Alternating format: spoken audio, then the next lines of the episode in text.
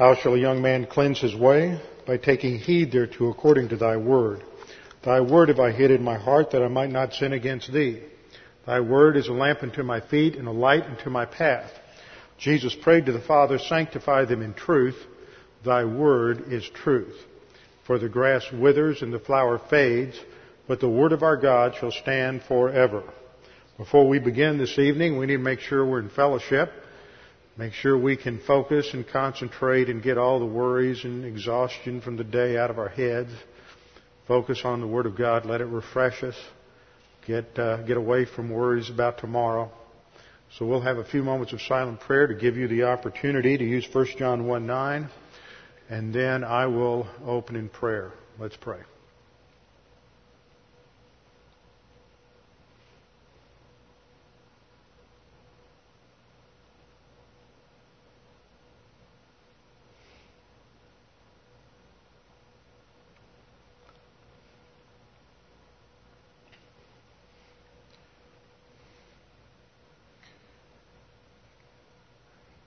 Father, again, we are pleased to be able to gather together to study your word, to let the absolute truth of your word work in our souls under the teaching ministry of God the Holy Spirit, that he might produce in us spiritual growth, and that we might utilize your word to face the details and challenges and problems of life. Father, we thank you that you have provided a means of salvation that's based on grace and a means of a spiritual life that is also based on grace. And as we study the lesson this evening, we pray that we would be open to what the Holy Spirit has to teach each one of us, that we would put aside preconceived notions, and that we would be open to study the Word, to learn what it has to say to each one of us. We pray this in Christ's name. Amen. We're continuing our study in Genesis 14. Now let's go back and review the framework just a little bit for understanding Abram's life. When we started this study, I pointed out that the New Testament utilizes Abram's life in a variety of different ways, teaching and developing certain doctrines. One of those doctrines is a doctrine of justification by faith. Romans chapter 4 uses uh, Abram as the uh, case study for understanding justification by faith. That's what happens at phase one salvation. Hebrews chapter 11 talks about, uh, or excuse me, James chapter 2, 26 and following talks about the fact that at his mature stage, Abram was a picture of justification by faith before man, that is, as a testimony to both men and angels in the angelic conflict. Hebrews 11 talks about Abram as an example of someone who learned to walk by faith. So what we have in Romans 4 is phase 1 salvation. What we have in, in uh, James 2 is a picture of Abram at the pinnacle of his spiritual growth and spiritual maturity. And Hebrews 11 tells us that if we study Abram, we can learn how to get from point A to point B. When we look at James, which is very similar to the context of Hebrews 11 and 12, we understand that uh, we're to count it all joy when we encounter various trials because we know that the testing of our faith produces endurance, and endurance will have its maturing result that we may be mature and complete. And that is the method that God uses to mature us. We walk by means of the Spirit. We study the Word. The Word is uh, taken into our soul. The Holy Spirit then brings it to our memory for application. And the application comes in the form of tests. And what we see in the life of Abram is a variety of tests. And we're going to hit a new test this evening in, at the end of chapter 14. At the end of chapter 14. The first test was at the beginning of chapter 12 when God commanded him to leave Ur the Chaldees to leave his family, leave his father's house, and to go to a land that God would show him. I've pointed this out so many times I feel like a broken record that Abram only partially obeyed, but God nevertheless doesn't deal with us in terms of where we ought to be, but where we are, and there is progress. Eventually, uh, Terah, his father, died. He left Haran, headed to the promised land. Again, God reiterated the unconditional promise in verse 7 To your descendants I will give this land. After the promise comes the test. And the test was that the land, that there was a famine in the land. Would he stay where God wanted him to be and trust him in the midst of the famine, or would he try to solve the problem on his own? Great lesson for us. Are we going to stay in fellowship and utilize promises and endure, that is, to remain under the testing, the difficulty, the pressures of life, or are we going to try to get out from under the pressures or alleviate the pressures or in some way ameliorate the pressures through a human viewpoint, whether it's drugs, pleasure, uh, social relationships, whether it's lying, cheating, stealing, whatever it may be that we have to do in order to escape the pressures of the test. Well, Abram failed. He lied and he presented his wife as his half sister. Things went from bad to worse. He was kicked out, went back to the land, learned the lesson. Back in the land, he has another test. The land won't support him and his servants. That's all those who work for him. And it won't and, uh, and sustain Lot and all his servants at the same time.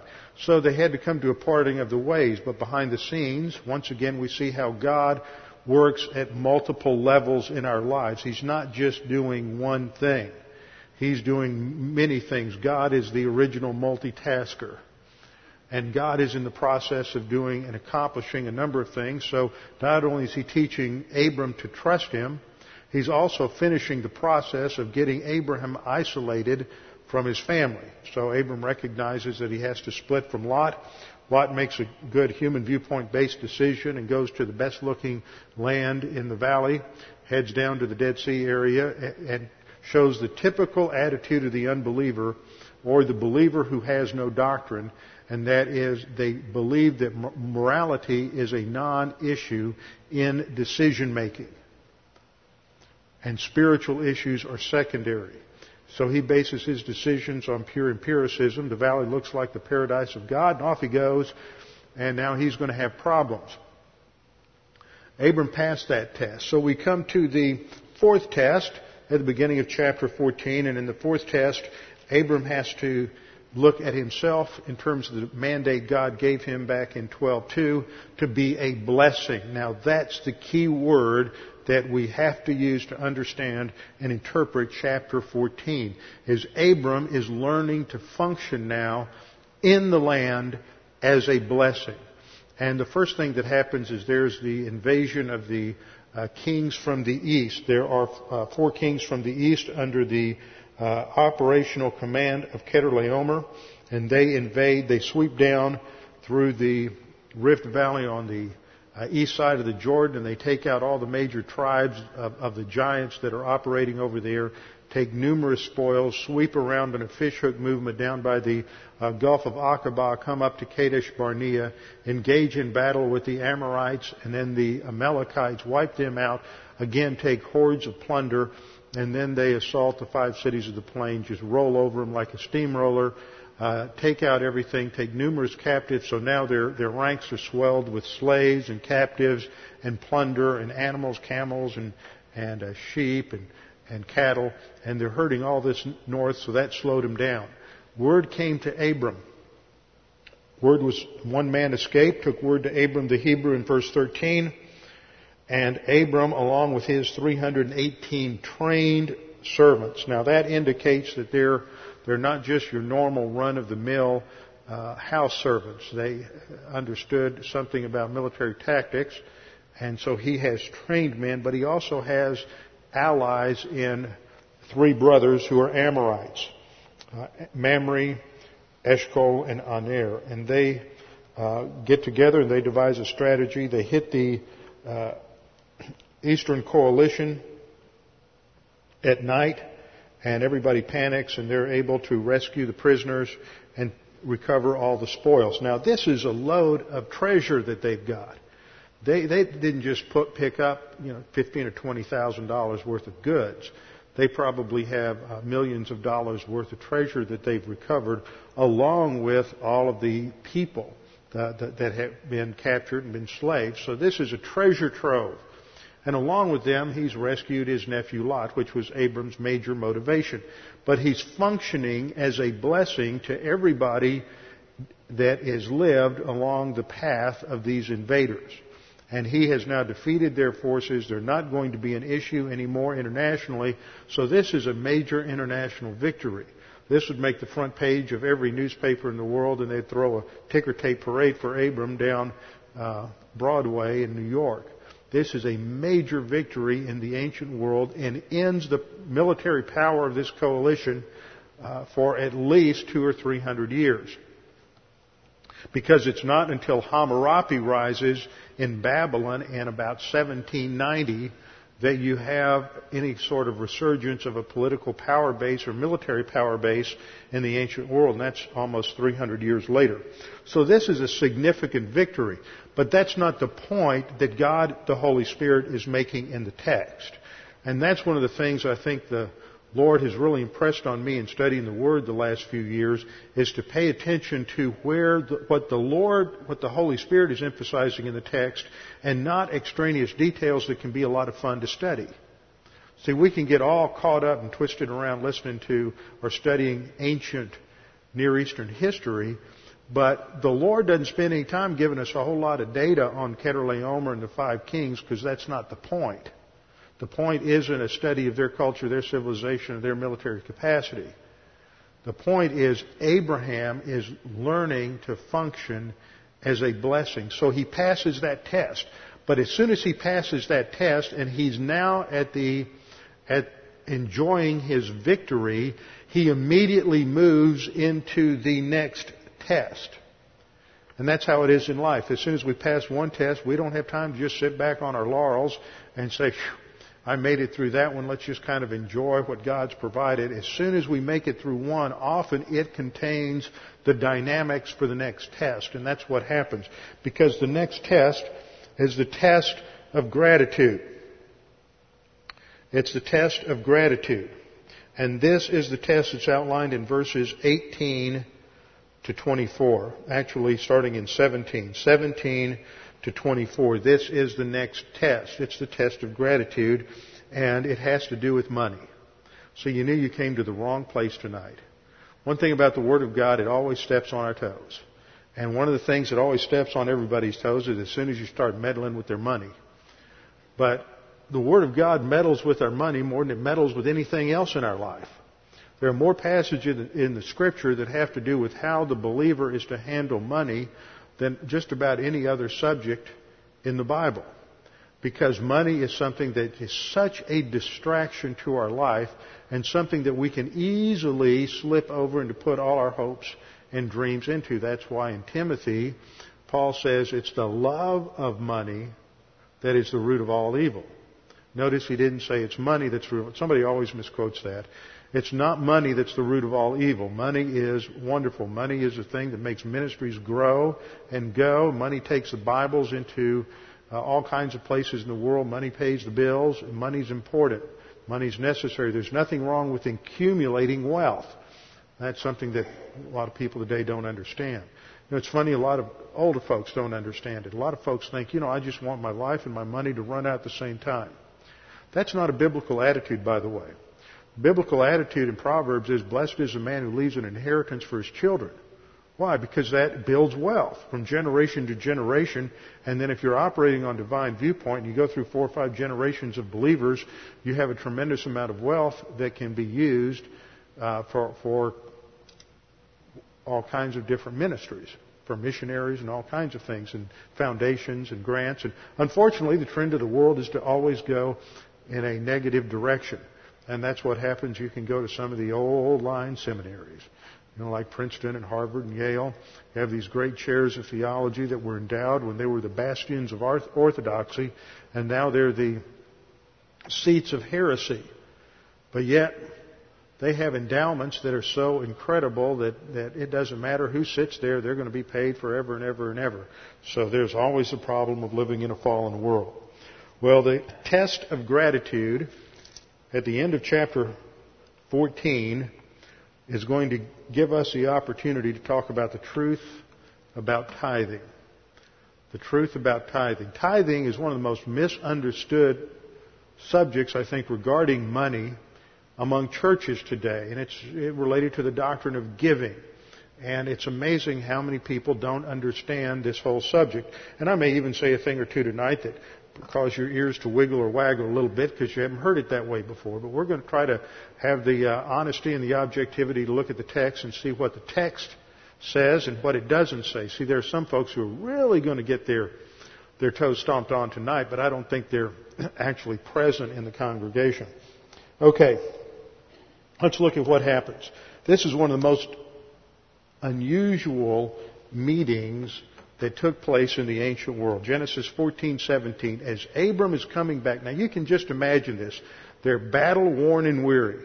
You've got Abram, you've got the three brother, the three Amorite brothers, you've got the 318 servants, you've got all the captives that had just been uh, just been released, just been given their freedom, and they're they're coming along and they're pushing ahead of them all the camels and the goats and the sheep and the cattle, and all this coming back, and they're approaching Jerusalem. Verse 17. And the king of Sodom, we met him back in verse 2, his name was Bera. Bera, the king of Sodom, went out to meet him in the valley of Shaveh, that is the king's valley, which is just north of Jerusalem, after his return from the defeat of Chedorlaomer and the kings that were with him. So the first person that's coming out is the perverted king of Sodom. This guy's about as poor a leader as there could be in the ancient world. He is uh, the picture of everything that was bad and evil in terms of a fallen, decadent culture, one that he allowed to just continue. And they're coming down. That's the black arrow on the map outlines their path as they return from up north where they had defeated the five kings and they are approaching Jerusalem. Jerusalem is down there in the black box, so you get an idea of where that's located. So they've moved all that distance, and that distance is about as far as from uh, somewhere around Garrison, Texas, down to Houston. Now, anybody here know where Garrison, Texas is?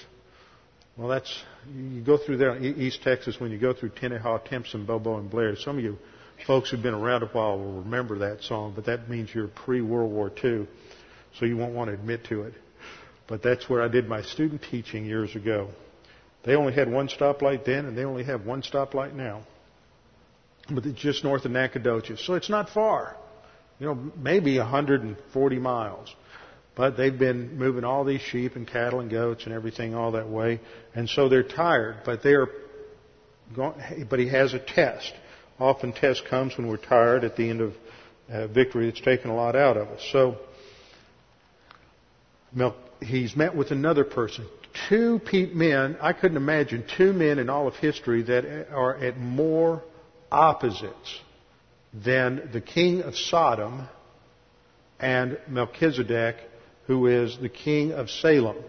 Verse 18 reads, Then Melchizedek, the king of Salem, brought out bread and wine. I think that's interesting that uh, when we look at verse 17, the king of Sodom comes out. We're not told that he brought anything. In fact, he's just interested in getting some people back and maybe some more slaves.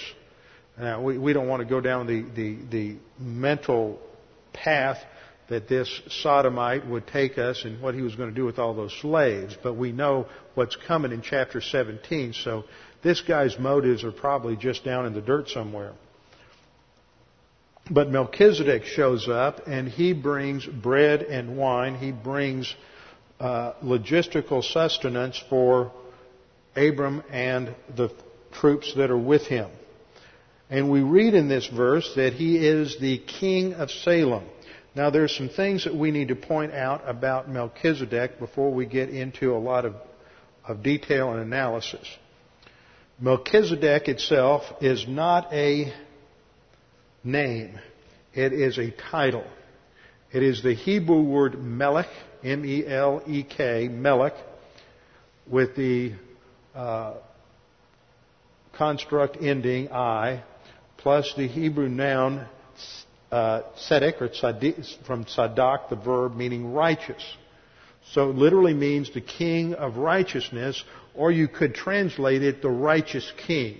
And this is a title that has been put on him. We don't know the name of the individual. We just know this title which characterizes him. He's the righteous king in contrast to Bera, the king of Sodom, who is the evil king. And when we studied that, we studied his name, we said that was probably not his personal name, but may have also been some sort of title hung on him because the last syllable, R-A, is the Hebrew word for evil. So we have this contrast between the evil king and the righteous king.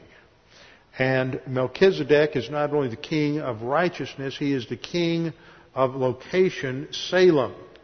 Now, most scholars believe that Salem is known in, by its modern name of Jerusalem. That last two syllables, Salem, is the same, and it's from the Hebrew root shalom, meaning peace. So he is called the righteous king, and he is the king of peace, literally, the king of Salem. And he brings out sustenance. He's concerned for taking care of the troops, whereas the evil king is not. He's just concerned with what he's going to get out of this. And we're told further that Melchizedek is the priest of God Most High. And the name for God here in the Hebrew is El Elyon. El Elyon. Now, El is a generic name for God. It is like the English word God or even the Greek word theos. It is not a personal name. The personal name for God in the Old Testament was based on the sacred tetragrammaton, which was written YHWH with no vowels and usually thought to be pronounced Yahweh. And that was his covenant name. But El was more of a Gentile designation for God, just as the English word G-O-D is our designation for God. And Elyon uh, emphasizes the meaning of El. This is the Almighty God. And the implication is that this is the, it's the same God that, that Abram worships. Abram worships a God that he knows, although he doesn't know the full significance of the name, he knows him by his personal name, Yahweh, and Abram is the friend of God. But this is the same God that Abram worships. So this was the Gentile name, and we find that on the one side you have this, this figure who comes out of the earth, the Chaldees, that's Abram, and he is chosen by God to be the father of this new nation, this new group of people that's going to be a counter movement to all the degradation that's happening among the Gentiles. And on the other hand, we now meet this other Gentile who has a, a, a designation as the righteous king and all the trappings that seem to be associated with him in this passage set him up. And it, it raises a number number of different questions, not the least of which is the fact that he is a priest of God with a definite article. He's the priest of God Most High. So he represents some kind of priesthood, but he is also a king. And what we learn is that he is the, uh, at this time, the representative of a category of priests known as priest kings. And their origin is somehow shrouded in the darkness that surrounds the events after the flood. We don't know where this came from. We don't know how it's lined out. The Old Testament just doesn't give us that information. But he is in a line of royal king priests, and this is going to have tremendous significance later on. Melchizedek is arguably the most significant, or theologically most significant Gentile in the Old Testament because of the way he is used in the New Testament. He is a Gentile priest king. His past and his present are shrouded in mystery. We, we don't know anything about him other than he shows up here as the king of Salem. Now, Salem was a Jebusite town. The Jebusites aren't defeated and run out of Jerusalem until David finally does it in the early years of his uh, monarchy. The Jebusites were just another part of the idolatrous pagan Canaanite uh, tribal groups that inhabited the land. So this raises a question, where in the world did this guy come from? How in the world did he get in this position of ascendancy and power in a pagan Canaanite town? And what is his relationship with Abram? Did Abram just come to know him? Well, Abram's been in the land now for five to eight years, and this guy's the, the um, uh, significant personage he seems to be, then Abram would have known about him already, but we're not told about him. And not only that, if he is who I think he is, he's been around a long time and he will be around throughout most of Abram's life, but this is the only time we see him. And that suggests that he is a representative of an order that is passing away and that Abram is the representative of a new order, and what we are witnessing here is the changing of the guard in history the changing of the guard from the old guard that was the post Noahic civilization and religion focusing on God in his name El Elyon and the shift to Abram and God's relationship to the Jewish nation.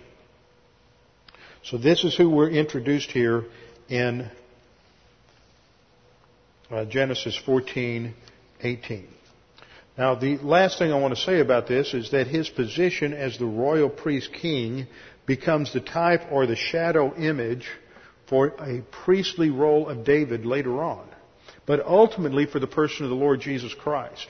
If you think ahead to 2 Samuel chapter 8, when David is bringing the Ark of the Covenant into Jerusalem, he dresses himself in an ephod, which is a priestly garment.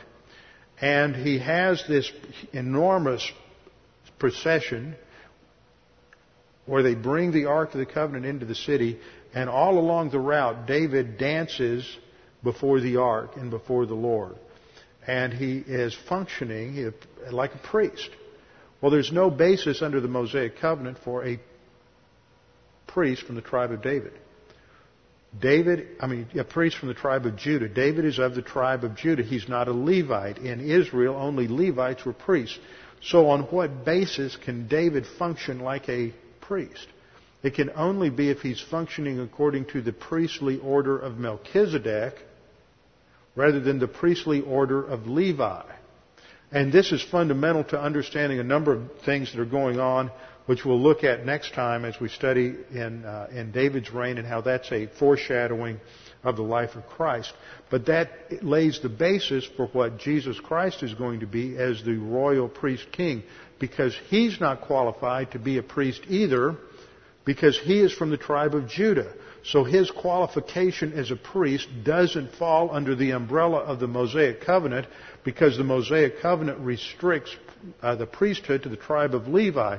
But the priesthood that the Mosaic covenant is talking about is the priesthood of Israel in terms of allowing the Jews to worship God.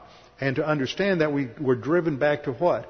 To understanding that the Mosaic covenant is a contract between God as party of the first part and the Jews is party of the second part. And it's just like any contract you sign, whether it's a credit card contract or your home mortgage or, or whatever it may be, there are two legal parties in any contract. And in the Mosaic law contract, it is God making a contract with Israel. It was a temporary contract. It was never designed to be permanent. That's the argument in Hebrews chapter 7 is that because it, you have a new covenant introduced in Jeremiah 31, just the very terminology of new versus old indicates that the Mosaic covenant was never ever intended to be permanent. It was temporary. So it had a temporary priesthood. But what's the permanent priesthood? The permanent priesthood is a priesthood that is valid for all of the human race and not just for Jews. And this is why Jesus goes to, to the order of Melchizedek because Melchizedek is that early order of king priest that functioned in relationship to the entire human race. And so Jesus Christ then is a priest not according to the order of Levi, but according to the order of Melchizedek, this order of Gentile priest kings. And this is laid out in Psalm 110 verse 4, which is quoted more than any other Old Testament verse in Hebrews. And it's also laid out in Hebrews 5 6, Hebrews 5:10, Hebrews 6:20, and Hebrews 7 1 through 21. Now don't worry if you didn't get all that down. We'll go through all those passages next time. What I want to focus on this evening, though, is, is the what, what happens in this meeting between Abram and Melchizedek. The New Testament seems to also make Melchizedek even more enigmatic than what he appears to be. And it's making a point. This is found in Hebrews chapter 7 verses 2 and 3. To whom also, and this is a recitation, what we have in Hebrews 7. Now I'm going to say this about three times tonight, maybe four, and I want you to pay attention to this. If you're going to study tithing, you better understand this or you're toast on the subject.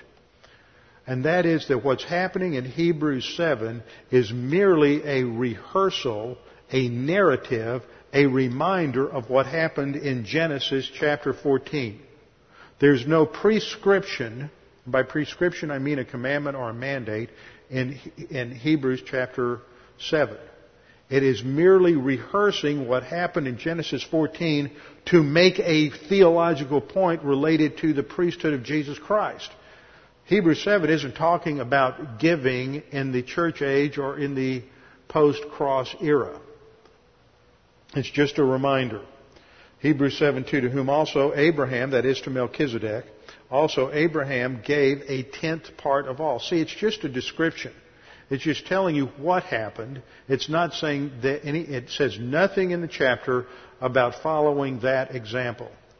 It says, to whom also Abraham gave a tenth part of all, first being translated King of Righteousness, that's Melchizedek, the name, and then also King of Salem, meaning King of Peace. And then in verse 3 it says, without father, without mother, without genealogy, having neither beginning of days nor end of life, but made like the Son of God, remains a priest continually. Now this is the verse that gets everybody all wrapped around the axle and all kinds of strange views. Because what we need to do is identify who Melchizedek is. We don't have a personal name, so we don't know exactly who he is, and there are several attempts to try to identify Melchizedek. Now the first attempt is from those who, who look at this passage and think that don't understand the context and they say, hmm, without father and without mother, that means he wasn't born. Without genealogy, had no human history. He's not a human being. Having neither beginning of days nor end of life. He wasn't born, he didn't die, but made like the Son of God. Well, who else could he be? He had to be the Son of God. He remains a priest continually. So their conclusion is that Melchizedek was the pre-incarnate Christ. That is not, that doesn't fit for a number of reasons, the most obvious of which is if Melchizedek is going to serve as a type of Christ, which is how he's used in Hebrews, then he can't be Christ. Let me say that again. If he's going to serve as a type of Christ, he can't be Christ. A type is a picture of a greater reality. Type comes from the Greek word tupos, meaning an example. And it's used in theological verbiage to represent any, uh, to indicate anything that is used that presents some sort of picture of some later reality.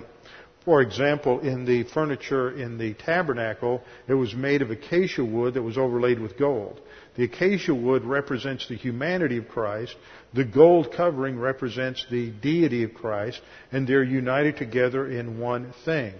The blood that is shed in a sacrifice represents death.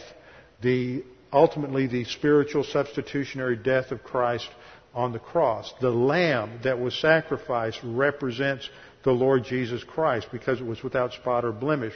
So the lamb or the, or the ark or the altar that's a combination of wood and gold or the blood are all called types. They are examples of something. And the thing that they're an example of, the thing that they point to, is called an antitype. So you have the type and the antitype. But they can't be the same thing. Otherwise, you don't have typology. So this is just one of the uh, more basic reasons why Melchizedek couldn't be the Lord Jesus Christ. Second, there's nothing contextual in Genesis to indicate that he's anything other than a human being. There's nothing contextual in Genesis to indicate that he's anything other than a human being. But he appears in Genesis in terms of the liter- literature without any genealogy. Everybody else has a genealogy leading up to him, but not Melchizedek. He's just appears in the text. There's no mention of his father. There's no mention of a mother. There's no mention of his birth. There's no mention of his death. But he is a, he is like, he is not the Son of God. He is like the Son of God in those elements. And that refers to the literary structure. The writer of, he, of uh, Genesis leaves out all that detail because there is a symbolic significance to Melchizedek that he's emphasizing that he wants to teach something about the person and work of the Lord Jesus Christ. So this is how we handle this particular passage. So the first option that he's the pre-incarnate Christ doesn't doesn't hold water. The second option is that um, that is often offered is uh, that he's just a Jebusite king that worships God. But this doesn't really fit the picture either because of what we know about the Jebusites or and the idolatrous culture of the Canaanites. There have been those who've gone so far as to say, well, this is the unfallen Adam who came from another planet. Get some really weird views. Or it's an angel. There, and then who knows what else. I mean, there's some real whack jobs out there who just can't figure out what this is all about. So they just, you know, get on a little LSD and take a trip and try to figure out who Melchizedek is. I think the solution is found in ancient Jewish tradition. And ancient Jewish tradition, and this goes, this has its roots back as far as before the, the exile, is that Melchizedek is Shem. And this makes sense, that Melchizedek is Shem, the son of Noah. Let me put a graph up here to give you an idea of what we're talking about. Noah is the top line up here. That top purple line represents the birth and the death of Noah. His son, Shem, is represented by the red line. Shem was born two years after God warned Noah that there would be a flood because we're told that two years after the flood he had a son and he was 100 years old when he had a son. So we can track, track Shem's uh, age. Now, if we put a line, I have a yellow line there, at the death of Abram, we see that it is, it looks on the graph like it's almost at the same time as Shem. If you work out the numbers, Shem died 10 years before Abram did. And even though Shem is, let's count them up here, 1, 2, 3, 4, 5, 6, 7, 8, 9, 10, is that right? Nine generations before Abram, he's still alive. Now, if we were to go back nine generations, we'd probably be back somewhere around one of our Puritan forefathers. So this shows that, that the, the longevity and everybody else, with the exception of Eber, who was a great, great, four times great grandfather to Abram, uh, everybody other than Eber is dead. And so all of these intervening generations would have been born and died, and this guy, Shem, is still hanging around probably Ham and Japheth were still around too.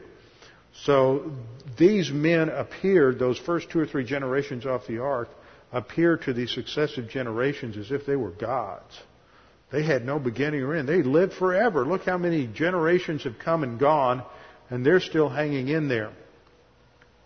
And he is a Gentile, and he is the father of the Semitic line as Shem. He's the father of the line that ultimately ends up in Abram, and he is in, in the um, Jewish tradition, he is passing the torch to Abram. And I think there's a lot of truth in that. I mean, it's not the kind of thing that you can go hang your hat on doctrinally.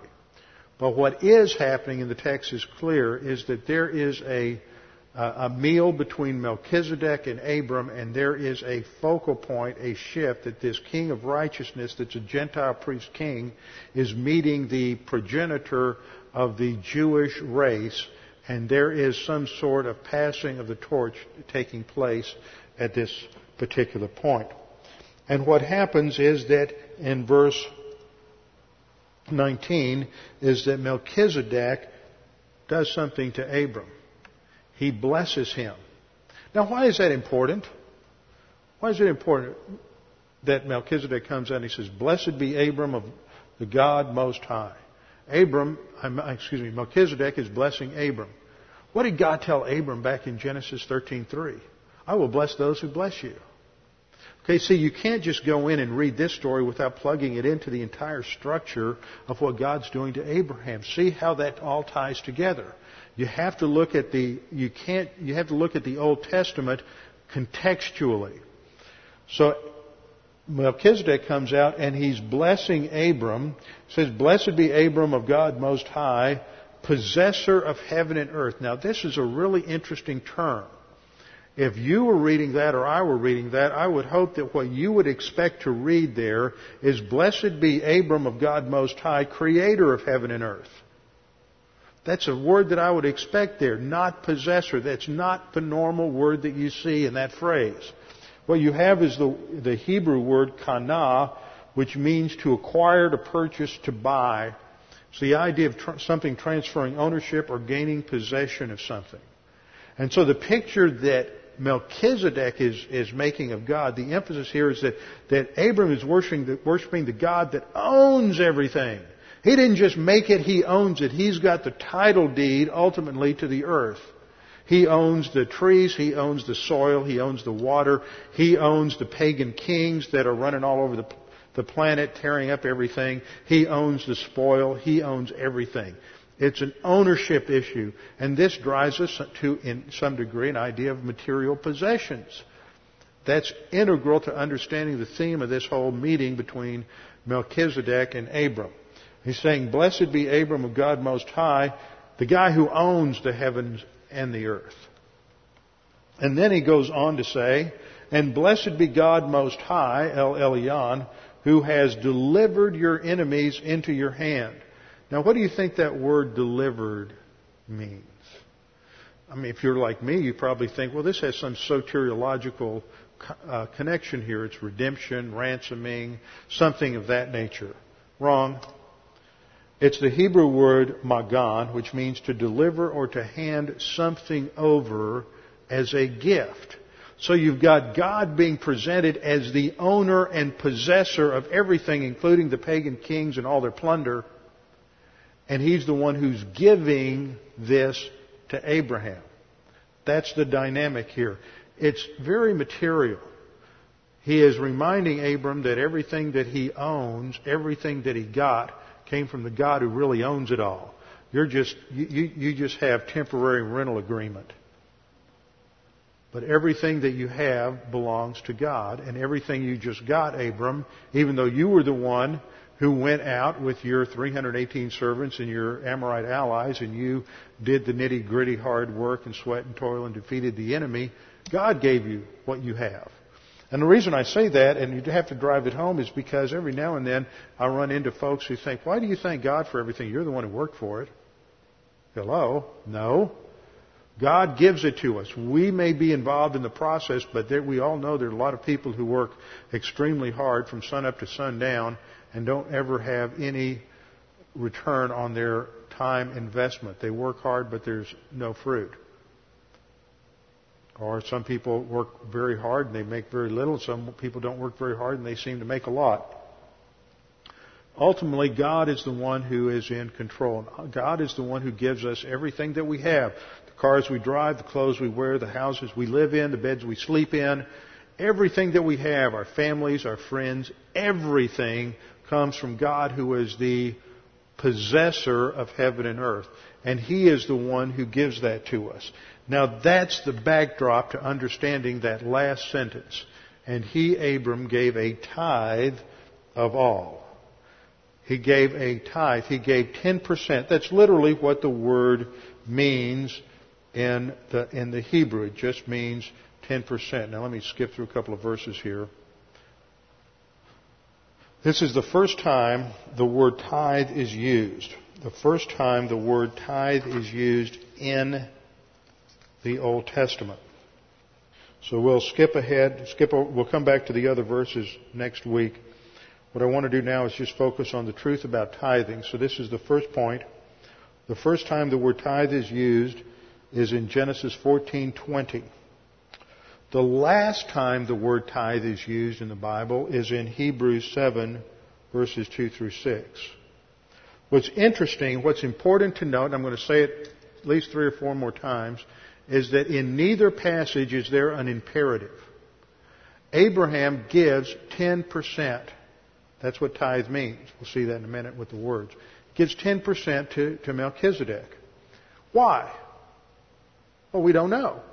Because there's no command. There's no mandate anywhere prior to this that if you're a believer, you need to give 10% to the local priest. There's no mandate there. And all God's people breathed a sigh of relief. But you know what?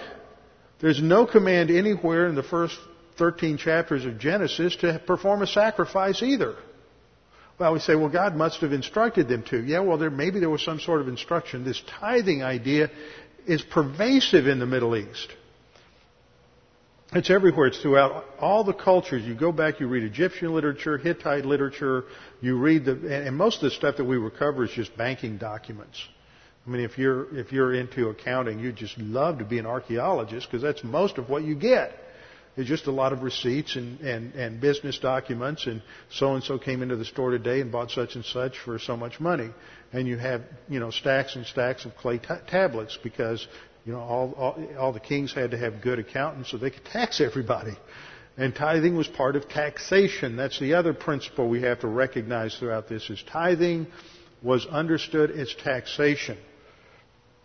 When we get to the last time the word tithe is used in Hebrews 7, 2 through 6, it refers to the Genesis 14 episode, but let me tell you something. Most of you don't have a problem with this, but there are people out there that do. Find an imperative mood verb anywhere in the first 10 verses of Hebrews chapter 7 related to tithing. It's not there. There's no mandate in Genesis 14, 13, 12, 11, 10, 9, 8, all the way down to 1. There's no mandate in Genesis 14. In other words, both are describing what happened here. They're not saying follow the example. They're not saying this is the pattern. They're not, in fact, when you get into Hebrews chapter 7, the whole point is that because Abram gave a tithe to Melchizedek, Melchizedek, the Gentile priest king, was superior to the Jew Therefore, the Gentile priest kingship is superior to the Jewish priest kingship. That's what he's talking about. He's not talking about, oh, you need a tithe because Abram tithed. He's talking about the fact that because Abram tithed to this Gentile priest king, it shows who's in authority. It's the Gentile priest king. Any application of this ultimately to, to giving in the Christian life uh, stretches way beyond the point of application. Second point I want to make is that the words, the Hebrew word is ma'asar. Ma'asar, which is based on the preposition ma, meaning from or out of, and asar, which is the word for ten. So literally it means from ten, or a tenth. The Greek word that is used in the New Testament is dekatos, which is the genitive form of the word for ten and means basically the same thing. It means literally 10%, one tenth, 10%. Now, the third thing that I want to note is that the first use of tithing is found here in Genesis 14. We're 700 years, 600, 700 years from the Mosaic Law. This is not a legal context. So when we come along, we say tithing is legalistic. Back up a minute. If it was, if it's legalistic, then there would be law in Genesis 14. There's no law here. So why is Abram doing this? He's doing this out of his own volition. There's not a legislated mandate to tithe. It is a free will offering. I'm going to make a point out of this later. And that point is that you have two kinds of giving to support the church or the sanctuary in the Old Testament, excuse me, let me articulate that correctly. The sanctuary in the Old Testament, church ministry in the New Testament. There's two kinds of, of giving. There is mandatory giving, which is legislated, and there is free will giving. And what we have here is an example of a free will offering. Abram is making this decision out of his own spiritual life, expressing gratitude to God who just gave him this victory and he is giving out of what he, what he has taken to Melchizedek. And that's the passing of the test. The first part of the blessing test was would he be a blessing and go out and defeat the five kings and rescue Lot and everybody else? And the second part was would he let it go to his head and hoard everything or would he operate on the basis of grace and gratitude and give from what he gained to the Lord? And what he gave was 10%. Now why did he give 10%? It's a good round number. And that's all I can say about it. It seems to be a standard in the, in the ancient world. so if we, let's back up a minute so I don't get out of order here. The first point was the meaning of the word tithe, or the use of it is for the first times in Genesis 14, second time in Hebrews 7. Second point were the two words ma'asar in the Hebrew and aser or, or me'aser, or that's the Hebrew, uh, for the Greek. Third point, the first use is found in the context that precedes the Mosaic Law, so tithing isn't necessarily legalistic. And fourth, what I've already iterated is that there's no command to give a tenth. Now the fifth point, are there parallels? I just love it. I found out something new today. Are there parallels in the ancient world? Yes, there are. This is a statement from a land grant given to a minor village official. That's a grant of land, a gift of land by the king of Ugarit. Ugarit was a town in the northern part of, what, of the Canaanite landmass. Now, why is this important? First of all, it's a land grant. When you study the ancient treaties and contracts, what you find out is that, that uh, what scholars have discovered is that the structure of the Abrahamic covenant was on the pattern of royal land grants in the ancient world. And that is that a king just makes a free will gift to a subject of a piece of land. And that's what the Abrahamic covenant is. It's a royal land grant. And so here we have an example from Ugarit of a royal land grant. And look at what's included within the verbiage of the land grant. Quote, from the present day, Nikmadu, the son of Amistamru, king of Ugarit, gave the village Uchnapu, see, he's making a land grant. He's giving this village of Uchnapu to Karkushu. Don't you love the names? Karkushu, the son of Ananu, and to Apapa, the king's daughter, with its tithe. This is, this is like the feudal system in the Middle Ages. He's giving this piece of land to, to uh, uh, Karkushu along with its tithe and with its custom duties and with its gifts. In other words, there's a certain monetary income that's going to go come with this piece of property, with this village. And part of that income is designated as a tithe. And from this we see that the way the word tithe is used in the ancient world was similar to a tax. And it was a 10% tax. It's like we have a, whatever it is, 8.5% tax, which they just raised on us today. Thank you very much. Uh, but this is part of it. It's tithe, custom duties, and gifts. These are all part of legislated gifts. So the word tithe is used in a number of different documents. And then it goes on and explains some other elements of the gift, which we don't need to go into.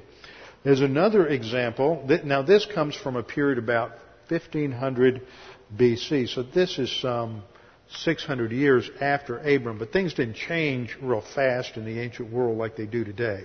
I mean, we, you're not moving through. I mean, we we have made more changes in the last hundred years than were made in the probably the previous 300 years, and more changes were made in those 300 years than the previous thousand years. So. Uh, don't think of things as changing a lot just because there's a 500 year gap.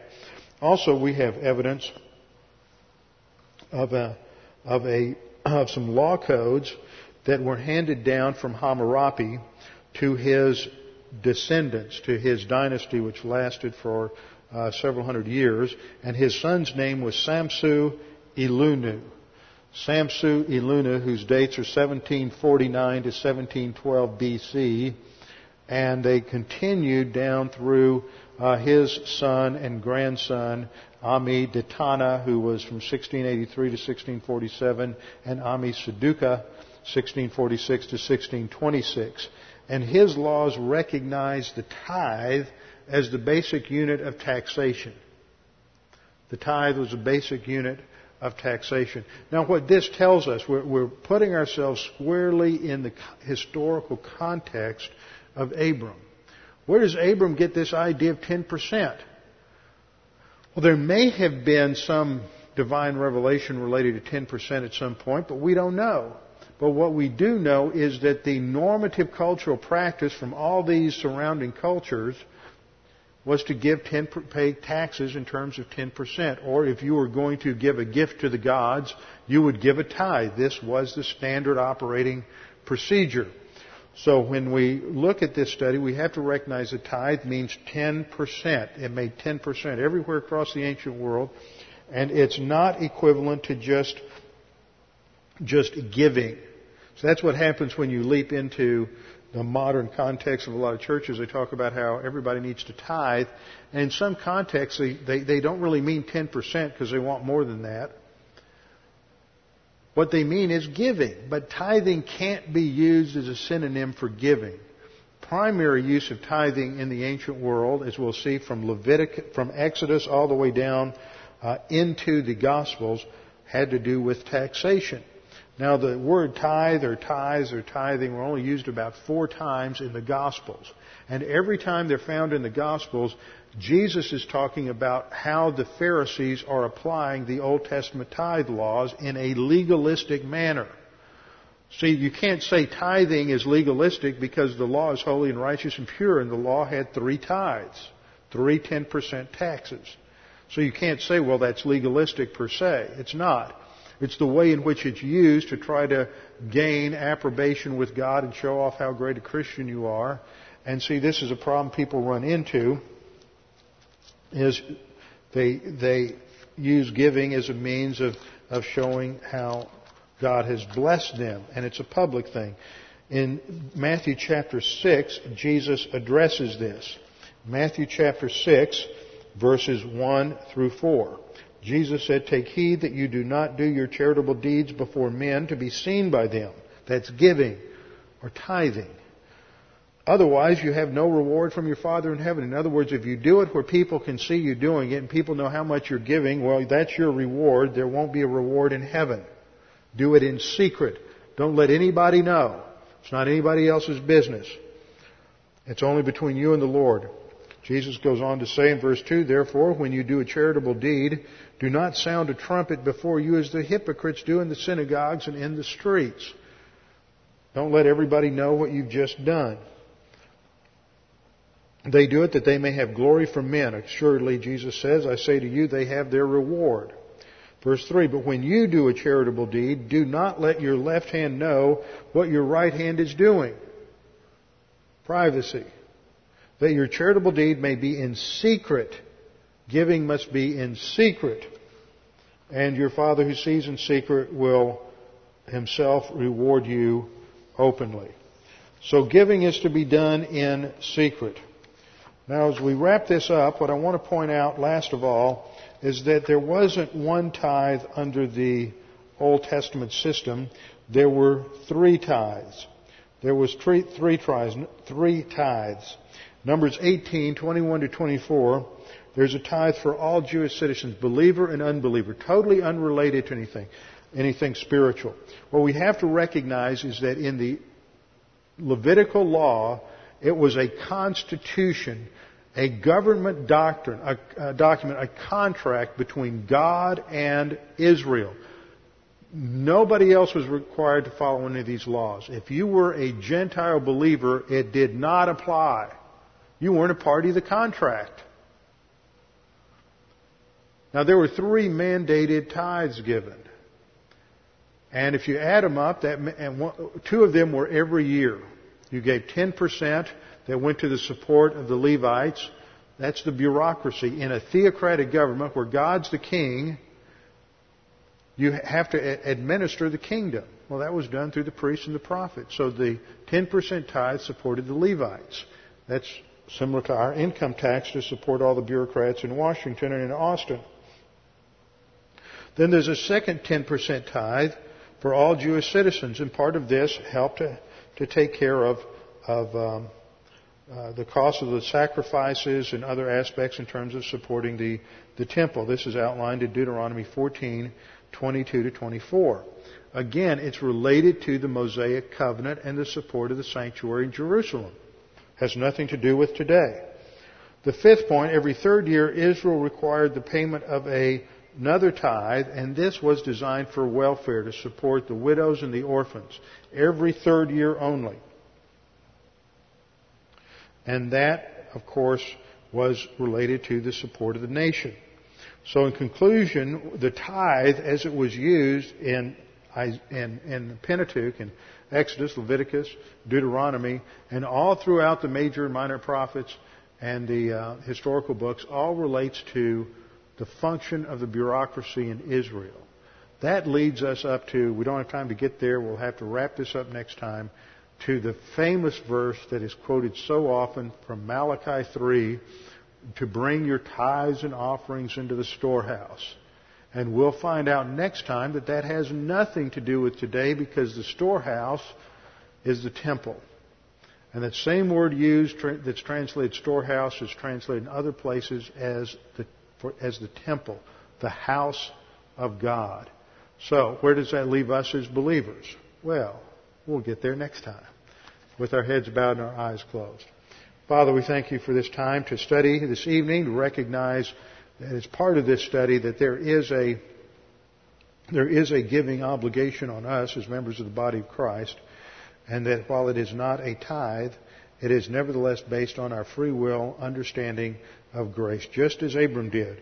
It is a gratitude test in response to all that you have given us and all that you have provided for us. And we pray that just as Abram passed that test, that we would as well. Father, we pray that you would challenge us with the things we studied this evening. We pray this in Christ's name. Amen.